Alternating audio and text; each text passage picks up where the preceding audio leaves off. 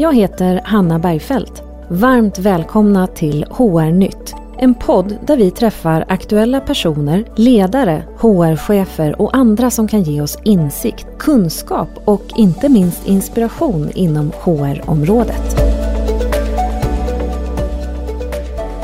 Idag har jag tänkt att vi ska prata om hur man kan ställa om för att klara morgondagens arbetsmarknad. Med mig har jag Fredrik Bardon som är VD på utbildningsföretaget Brights. Han har lång erfarenhet från HR-branschen och har tidigare varit VD på Academic Work Academy och regionchef på Academic Work innan han tog över ledarskapet i det nya spjutspetsbolaget inom lärande. Med sin gedigna kunskap inom just lärande och kompetensutveckling vet han hur företag genom både reskilling och upskilling kan ställa om och utbilda sin personal för att klara av morgondagens arbetsmarknad. Varmt välkommen Fredrik! Tack så mycket! Kul att du är här!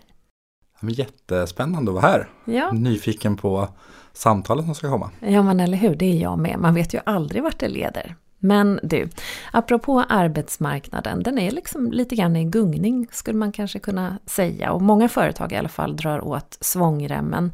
Och både besparingar och kostnadseffektiviseringar ser man på flera håll. Utbildningar hamnar ju ganska lätt långt ner på priolistan, i alla fall utifrån de bolag jag har sett. Eh, men Fredrik, finns det bättre sätt att lösa det här utifrån ditt perspektiv? Hur ska man rusta sig för, för framtiden, tycker du? Ja, men det gör det absolut. Sen givet eh, mitt arbete så har jag ett perspektiv som inte är helt objektivt. Eh, men, men som jag ser på frågan så är det ju, det är klart att det är tuffa tider idag. Eh, men det är också tider av mängder av möjligheter. Ehm, jag brukar ibland säga att, att vi står idag eh, inför ett val. Om vi ska utvecklas, ska vi hänga på? Ska vi ta på oss ledartröjan, hänga med i utvecklingen eller ska vi dö? Och det låter ju hårt, men... Utvecklas eller dö, ja det låter lite hårt. Vad menar du då? Ja, och först och främst full respekt att man måste kunna som företag och privatperson för den delen betala räkningar och klara månader och halvår. Men som jag ser på frågan så världen har alltid varit i förändring.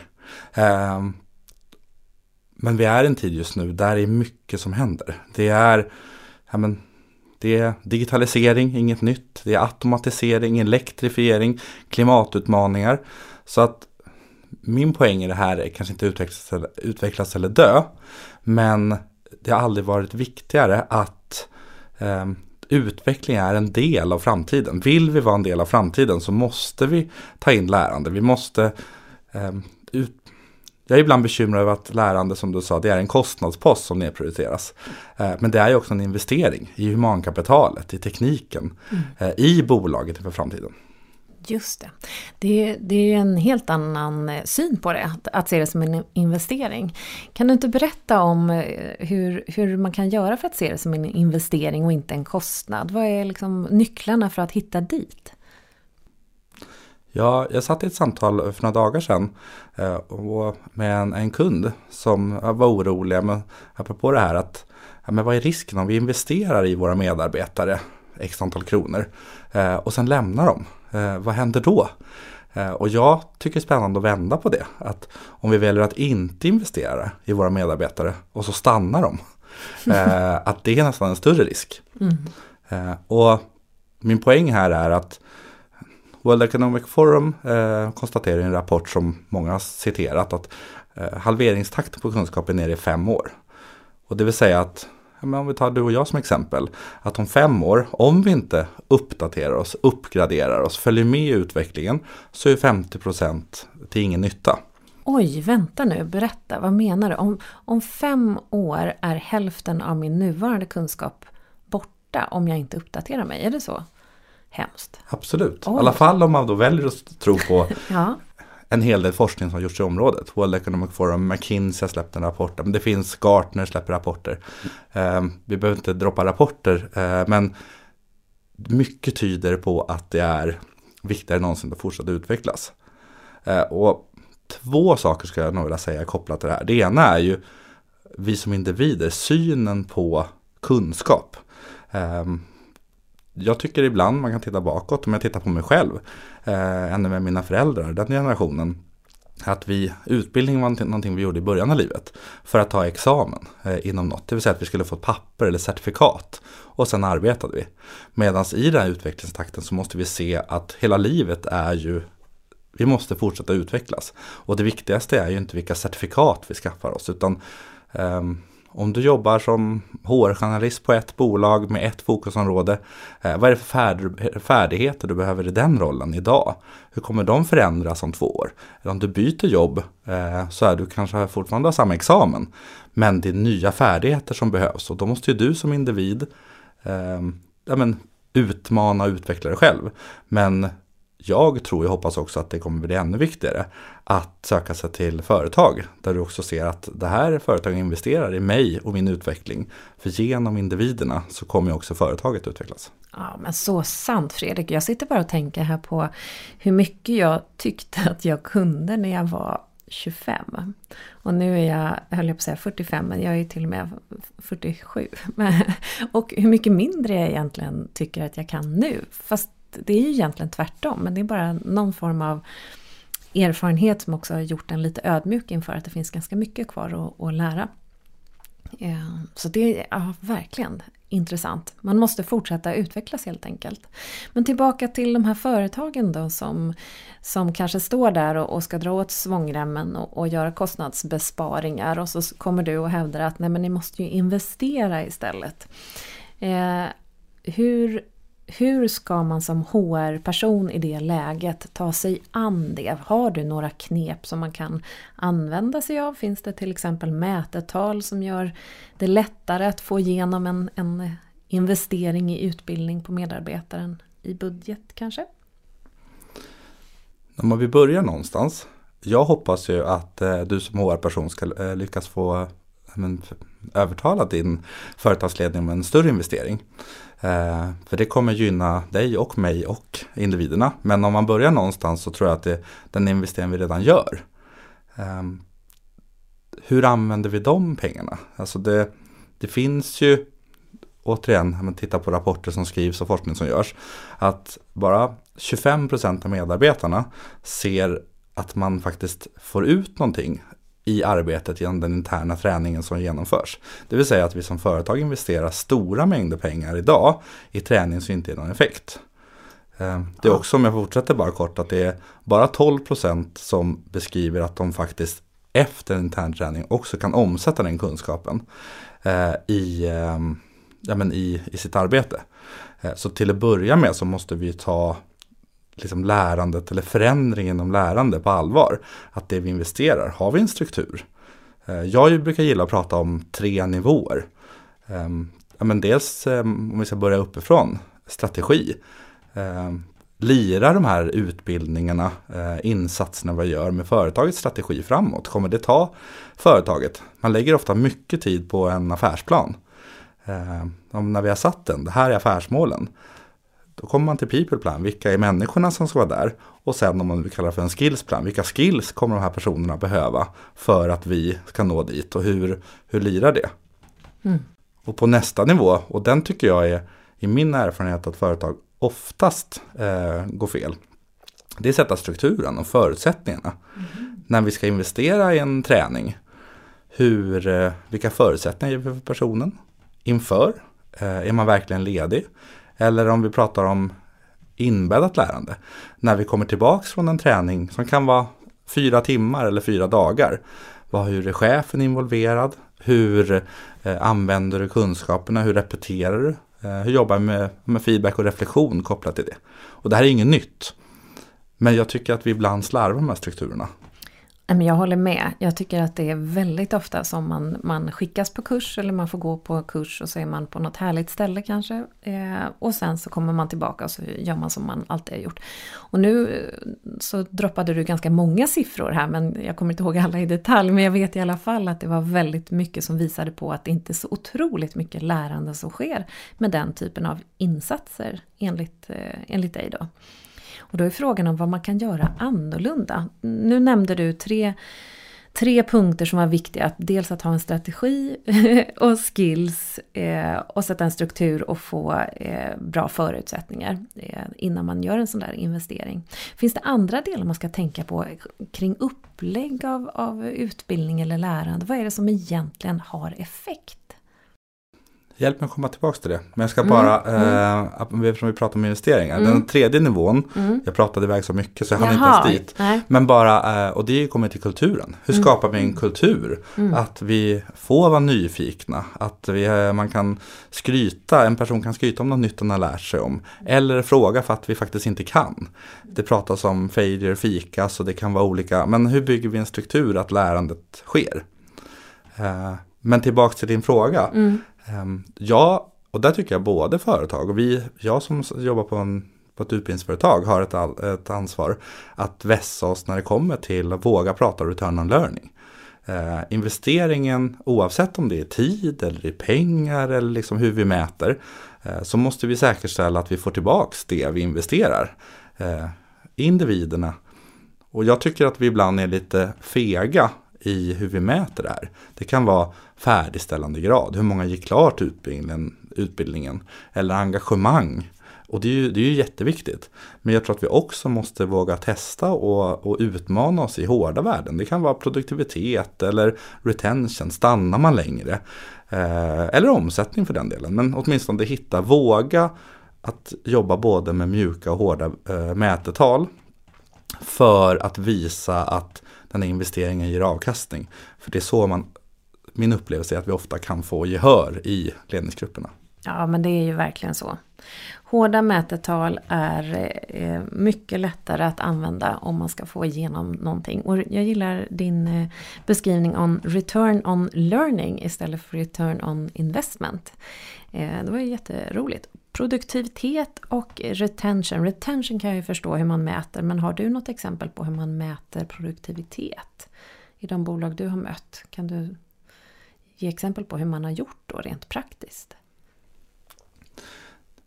Ja, men nu blir det ju, om jag tar ett exempel från hur vi jobbar. Mm. Vi jobbar med någonting som vi kallar för backward design och learning outcomes. Eh, Vänta, nu blir det en massa säg, engelska ja, begrepp. Precis, säg en gång till. Att vi, ja, men så här, lärandemål. Vad är lärandemålen? Och backward design det är alltså att vi designar baklänges. Mm. Det vill säga om vi vill um, bygga en träning inom uh, cybersäkerhet eller IT-säkerhet.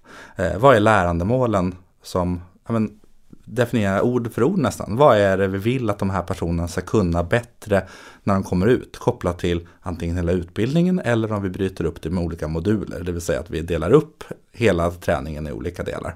Nu visar jag med händerna, det är inte bra på podd men, men jag hoppas att det fungerar. Ja. Um, och utifrån det, att våga definiera, okej okay, men då har vi satt målet eh, för lärandet. Vad är, hur ska vi mäta det här målet? Hur ska vi, redan innan vi börjar träningen, hur ska vi utvärdera om vi uppnådde målet eller inte uppnådde målet? Och det, eh, ja, men kopplat till IT-säkerhet, det finns ju massa eh, områden där kopplat. Är det några individer som har en spjutspetsträning, kanske någon del kopplat till hur vår sida ligger uppe eller så vidare. Eller så är det kanske lite mer generellt för många medarbetare. Och då kan det kanske gå, nu spekulerar jag för IT-säkerhet är inte mitt hemområde, men eh, hur vi står emot eventuella eh, attacker och, och annat eh, när icke trevliga personer går an, eller går hårt åt ett företag. Um, nu gav jag ut på tunn is här i ett område som jag inte bemästrar till fullo. Men poängen är ändå att, att våga definiera innan vi börjar. Så, så här är vårt mål att mäta. Mm. Just det. Att man bestämmer innan, vad ska skillnaden vara? Vad är lärandemålet eh, med den här utbildningen eller den här satsningen som vi gör? Eh, ja men jag förstår, då kan man kanske också bestämma sig redan innan hur vi ska mäta om det faktiskt har skett. Jättebra. Eh, men om man nu tänker bolag som står inför ett lite mer större kompetensskifte eller man, man kanske ser att vi har en rätt stor personalgrupp som vi måste levla upp så att säga. Eh, har du tips och tricks på hur man ska ta sig an ett sånt kompetensskifte istället för den här smala, mer spjutspets eh, eh, lärandet som vi pratar om nu med IT-säkerhet så kanske man snarare har en, en stor massa människor som skulle behöva ha en annan typ av kunskap om en viss tid till exempel. Hur gör man då?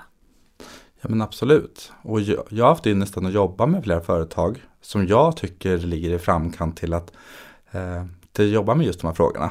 Eh, och jag, för mig är det så motiverande för jag, jag tänker på det här mycket som ett hållbart arbetsliv. Vi är många personer, du sa att det var 47, jag är också över 40. Vi har jobbat länge men vi har lång tid kvar. Man har investerat kanske tid och energi och utvecklas som sin arbetsgivare, har vänner och, ja, men, och att kunna få tillbaks. Eh, I två av de här fallen så tycker jag det är spännande ja, men genom digitalisering, vissa tjänster görs om, vissa tjänster är inte längre, ja, men, behövs inte längre. Eh, men i det här fallet så hade man gjort en kompetensmappning. Att vi, de, här, eh, de här kompetenserna kommer vi behöva framåt. Eh, I det här fallet så var det ja, men mycket administrativa tjänster som försvann. Men mycket kopplat till systemutveckling och programmering. Eh, och hos oss så jobbar vi ju med ett sätt att vi, vi säger att om, om, vi bygger en utbildning på ett strukturerat sätt. Vi tar in personer, vi, vi är jätteviktigt att man är motiverad, det kan vi säkert komma tillbaka till. För att göra den här resan, för det är tufft att göra en förändringsresa. Eh, om man har förmågan att följa med och ta till sig den här kunskapen så kan man göra ett karriärskifte. Och vi säger att det går att göra på 12 veckor. Inte att jobba till exempel med programmering på alla arbetsplatser eh, över tid. Men om vi tittar på en roll på ett företag just nu och skalar bort mycket annat så går det att göra. Och i de här fallen så men gjorde man interna rekryteringsprocesser där personerna som vars tjänst kanske inte längre var i behov av, fick möjlighet att söka jobb eh, och göra den här förändringsresan. Och fick lön under tiden, eh, gjorde en träning med oss och kom ut, istället för att jobba med administrativa tjänster, kom ut i ett av fallen som Java-programmerare och jobbar nu med företagets utveckling av ja, men, digitala system, hemsidor och så vidare. Superhäftigt! Man var administratör från början och efter 12 veckor kom man ut som Java-programmerare. Nej men det är ju urcoolt! Istället för att då behöva säga upp eh, vederbörande. För det var antagligen alternativet, tänker jag. Ja, som jag ser det så är det så många vinnare för att samhället har personer som inte kommer ut och, och kostar samhället. Men också företagindividen. Eh, det kommer ju vara juniora Java-programmerare i det här fallet. Men personerna kan ju massvis om företagets kultur, historia, andra områden. Tekniken ska fungera med verksamheten i stort. Så att man får ju med sig en otrolig massa andra eh, mervärden. Mm. Och framförallt så tycker jag att det finns något fint i att visa att vi satsar på varandra. Om du satsar på oss så satsar vi på dig och så kan vi bli hållbara mm. över tid. Fantastiskt. Det är ju så inspirerande att höra om de här goda exemplen, tänker jag. Så det ska du få berätta mer om. Men berätta lite mer om det här med kultur som du var inne på. Hur, hur eh, ser de bästa exemplen ut utifrån de bolag du har mött där man har en kultur där man faktiskt vill lära och lära om och hela tiden utvecklas och som du beskriver. Finns det några kännetecken i, kännetecken i de företag som du har mött? Är det en speciell kultur till exempel eller hur ser det ut? Absolut, och det finns säkert på många olika sätt. Ehm, jag tycker att det ofta börjar med ledarskapet är otroligt viktigt. Är lärande, utbildning, kort eller långt, är det en pott med pengar som medarbetarna har rätt till? Eh, är det någonting vi gör bara för att vi ska? Eh, eller är det en del av jobbet att vi, vi vill ge tid, vi vill, vill ge möjlighet. Eh, vi vill också säkerställa att eh, personen kommer tillbaks. Kanske delar med sig till, till gruppen i övrigt. Eh, och jag tycker det är ett utmärkt exempel. Eh, två tips brukar jag ge om, nu kanske jag svajar iväg och du får ta mig in. Nej, men jag försöker eh, hänga på bara. Men när Fredrik. vi pratar om träning så tycker jag det är två, mm. två enkla tips som är, så, eh, som är som är också kanske inget nytt men ger så stor effekt. Det ena är ju när vi gör någonting kan vi hitta någon kollega eller någon annan som kan göra samma resa. Då får man ju någon annan att träna med uppleva med, reflektera med tillsammans. Precis som om vi ska träna till Vasaloppet så är det troligtvis roligare om vi tränar med en kompis. Det är större chans att träningen blir av om vi ska möta upp någon. Men också eh, efter att de här två personerna, om man är ett team på sju säger vi, eh, tar chansen att eh, dela med sig till resten av avdelningen. Vad, vilka insikter tror de med sig? Vilka nya lärdomar har de med sig? Vilka misstag har de gjort? Både för att avdelningen i övrigt får chansen att inspireras men också att de men repetition och reflektion eh, vet vi ju alla hur viktigt det är. Och naturligt. Om man bokar in den här uppföljningen redan innan man börjar träningen så bygger vi också in en, en struktur och en kultur kanske att vi stannar upp och reflekterar och repeterar. Och övriga som inte har gått den får lära sig inspireras lite och de två som har gått det här eh, hypotetiska träningen eh, får ju chansen att reflektera och för att repetera och förhoppningsvis lära sig komma ihåg en gång till så att de inte tappar ny kunskap. Så bra. Så att ta med sig en kollega eh, så att man delar upplevelsen och kan sparra lite med, med kollegan. Och sen att dela med sig egentligen för att både lära andra eh, men också att dela med sig kanske av misstag som, som vi kommer prata mer om lite senare här. Men också då för att få möjlighet till det här med reflektion och repetition. Och det sa du, ja men det vet alla. Någonting sånt sa du. Men, men då tänker jag att vet alla det här med repetition och reflektion? Jag, jag tänker att jag vet det, men jag vet också att jag har missat det så himla många gånger. När det gäller både mitt eget lärande men också lärande för, för andras del. Att eh, man missar den där lilla reflektionsrundan som kanske kan behövas för att det ska sätta sig. Är det vanligt eller är det bara jag som har missat hela den grejen tror du? Nej, alltså det är ju, det är ju lätt att sitta med dig och prata mm. så här. Men jag tror att vi alla missar den. Mm. Eh, men jag tror att det är ett vanligt misstag som vi gör. Det är väldigt lätt att lägga in en kvarts reflektion i slutet på arbetsdagen eller en halvtimme i slutet på veckan eller två timmar för den som önskar det. Eh, men det är också väldigt lätt att få ett annat möte inbokat som krockar med den tiden. Eller en hämtning från förskolan och annat så att vi eh, prioriterar bort. Eh, så att helt plötsligt så hinner vi inte reflektera, vi har inte reflekterat för att vi hade ingen tid för reflektion. Mm. Och jag tror att det är välinvesterad tid. Men det är ju min tro, apropå ledarskap generellt. Mm. Det är inte bara kopplat till lärande utan jag tror att det, vi skulle ha mycket att vinna om vi skulle ge oss själva förutsättningar. Och då behöver man en chef som utmanar en i det och komma tillbaka till ledarskapet. Då kommer vi tillbaka till ledarskapet och det här med kulturen. Att egentligen ha någon som också tror på att, att det är viktigt. Så att man också ställer frågorna, följer upp och är intresserad. Mer än bara att avsätta pengarna i budgeten så att säga. Eh, men om man då designar ett, ett utbildningsupplägg eller vad man nu kan kalla det utvecklingsinsats kanske. Så har ju du nämnt några parametrar som är bra att tänka på. Alltifrån med strategi, man ska sätta en, en struktur och, och, ge medarbetare förutsättningar för att det ska ske. Eh, finns, det, finns det någon typ av utbildningsdesign där man kan få in de här reflektionsdelarna och repetitionsdelarna kanske faller sig är naturligt. Men bygger ni era läranderesor eller lärandeprogram på ett visst sätt som gör att det här faller sig naturligt som en del av programmet eller ska man själv ta ansvar för, för sitt lärande och sin egen reflektion som individ? så att säga. Vilken lång fråga det blev, vad krångligt det blev Fredrik, det var inte meningen. Men, men eh, förstår du vad jag är ute efter? Ja, och jag ska försöka svara utan att gå bort mig, för du hade så många spännande saker ja. i din fråga. Så kan det se ut i ehm. mitt huvud ibland kan jag säga. Ja, det kan vara lite spännande generellt. Men om jag börjar där du slutade så tycker jag en spännande sak som jag tycker mig se som trendar kopplat till kompetensutveckling.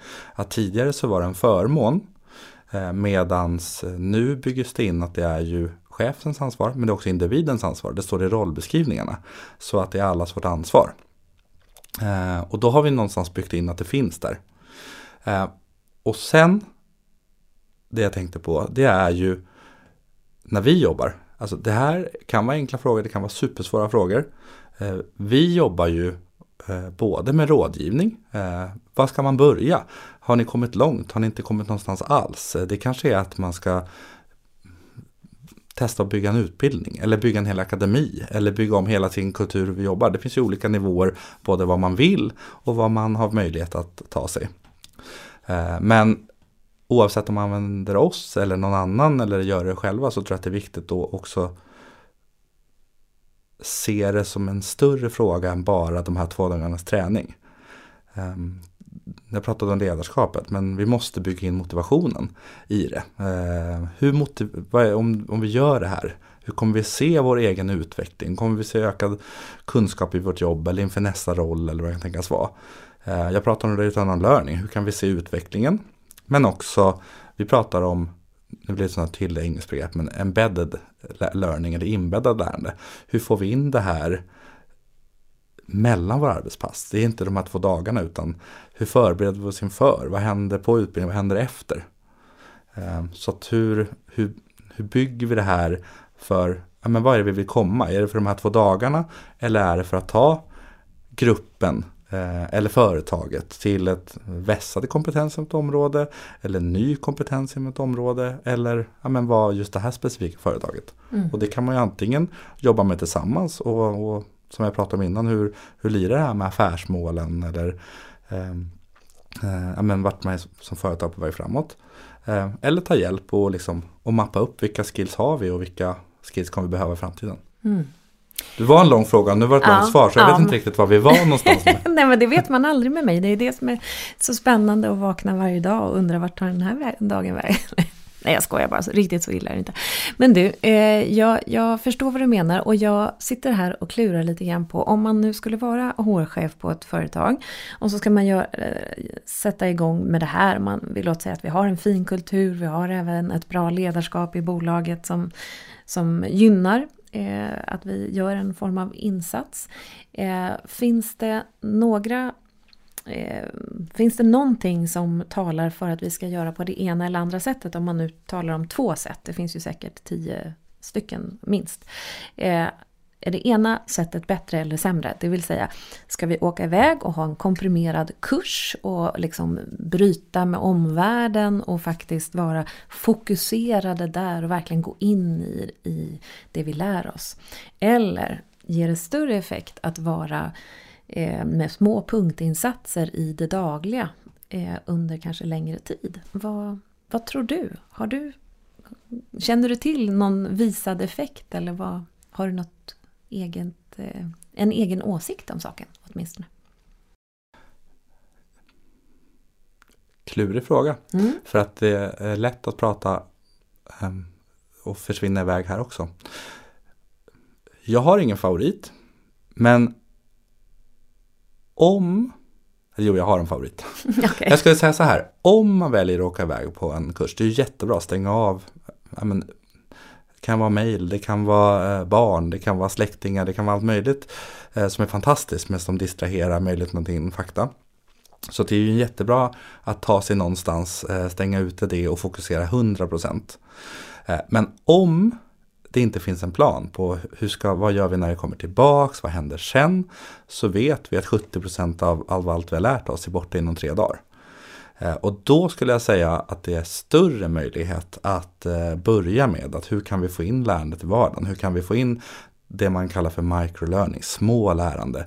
Följ med, lyssna på en kollega, eh, feedbacka varandra efteråt, eh, lyssna på en podd eller läsa en bok, diskutera det.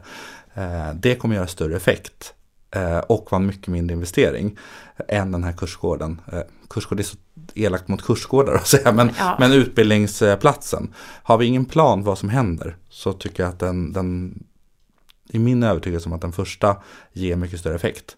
Men här är ju part i målet. Om du frågar mig så är det de två kombinerat som kommer göra den stora skillnaden. Mm. För att du, det är bra att eh, jobba med lite accelererat lärande, fullt fokus som du sen fortsätter utveckla mm. eh, genom de här små insatserna. Mm. Små punktinsatser sen längs resan och så kanske ytterligare en punktinsats eh, lite senare kanske. Är det? Absolut. Ja. Nu sitter, jag och nickar så att du ska nicka med men det behöver du inte göra. Ja. Men sen, det kan ju vara vad jag jobbar med, men jag är ju också lite kanske för djupt nere. Det är lätt att tänka det här utbildningsplatsen eller kursgården. Men vi pratar ju jättemycket hos oss. Hur bygger vi de här dagarna? Vi jobbar efter en metodik som heter Accelerated Learning. Eh, och det är ju även så här korta teoripass, direkt över praktik. Hur jobbar vi med hjärnans båda halvor så att vi liksom eh, maximerar. Vi kan ta in mer ny kunskap på förmiddagen medan på eftermiddagen behöver vi eh, ehm, kanske repetera, reflektera. Eh, det finns personer som kan mycket mer än mig om det här. Men när vi bygger de här dagarna så måste vi också, hur säkerställer vi, hur tar vi på allvar att vi, de här målen som jag pratar om, att vi har formulerat, att vi maximerar våra möjligheter att ta oss dit. Mm. Eh, när vi lär oss tillsammans, eh, ska vi bara sätta oss hos oss så, så har vi till exempel strukturerat att du sitter på olika platser i klassrummet oavsett om det är digitalt eller fysiskt. Eh, för att du kanske sitter och reflekterar med en annan person över vad du precis lärt dig. Och det är nya perspektiv. Ibland är man få, ibland är man fler. För att eh, i den här lärostunden, oavsett om den är kort eller lång, så måste vi också maximera för att vi, vi lever i en tid där effektivisering är viktigt. Mm. Och då, då måste vi också vara noga med hur vi gör det här. Om vi vill på allvar vill ha effekt på andra sidan. Mm. Och det här kanske jag brinner för bara för att jag ofta får höra att det är så dyrt, det är en kostnad, det här vi pratade om innan. Mm. Att, och då menar jag på, om vi gör investeringen, då kan vi inte bara investera lite slentrian, utan då måste vi ta på allvar de pengar vi investerar. Hur investerar vi dem och varför? Just det. Eh, och där, då kommer vi tillbaka till, till egentligen ursprungsfrågan. Men, men jag ska göra bara en liten sån här delsummering för att eh, jag också ska komma ihåg och, och, för att jag själv ska reflektera då kanske. Men, men eh, du började med att prata om när vi ska investera i en utbildning så handlar det egentligen om att säkerställa att vi får return on learning. Att vi sätter en strategi för hur det här ska gå till.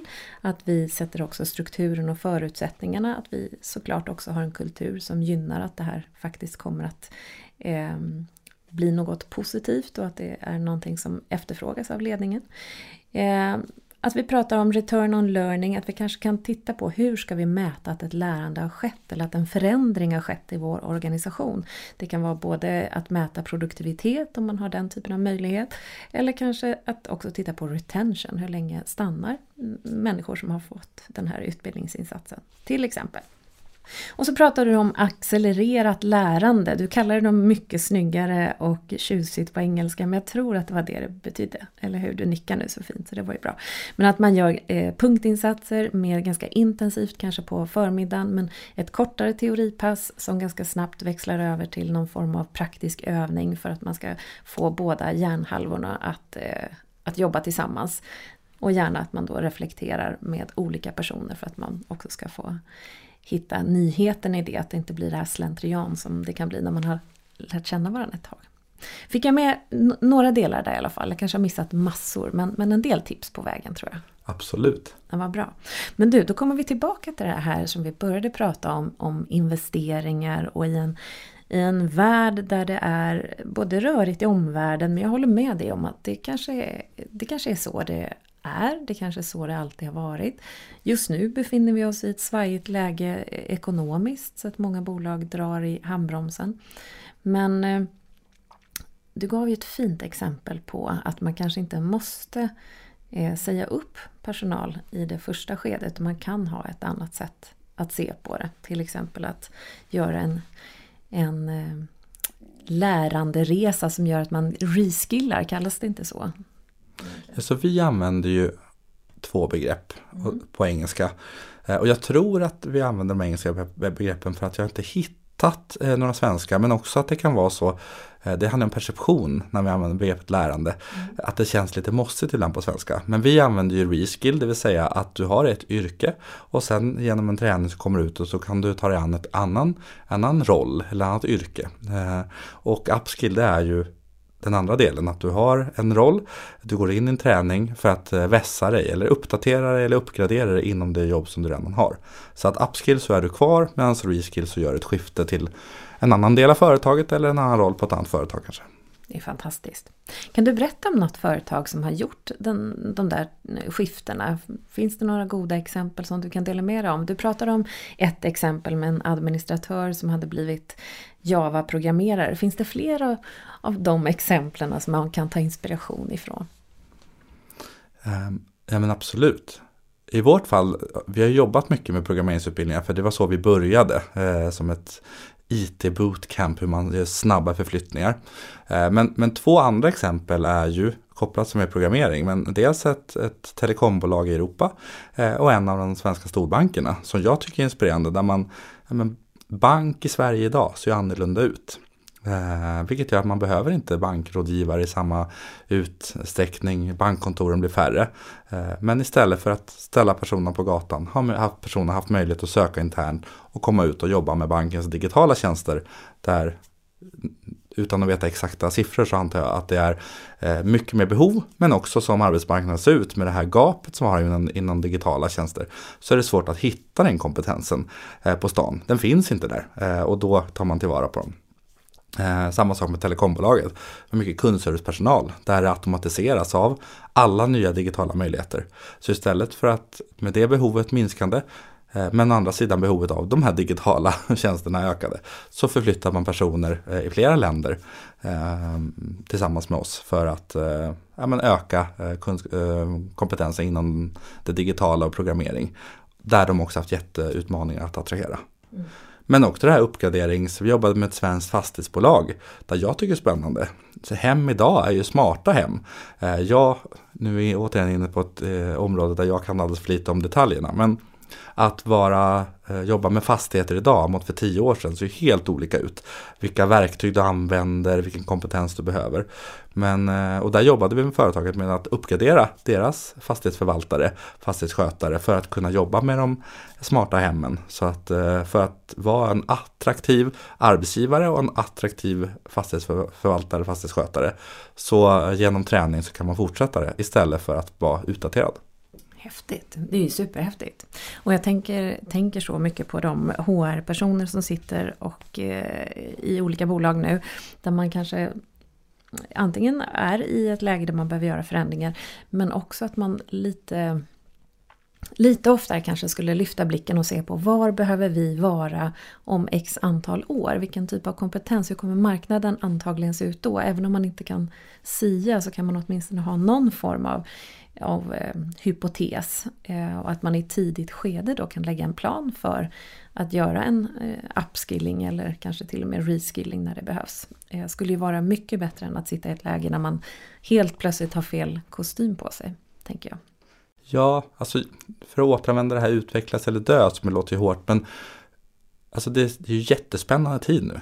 ChatGPT är ju jätteomtalat, alla möjligheterna. Och jag ska inte ge mig in på, på där, för då är det jättetunn is för mig. Men hur kan vi liksom följa med, se vilka möjligheter ger det? Vilken, hur kan vi använda det? Vilka andra tekniker och tekniska hjälpmedel finns det?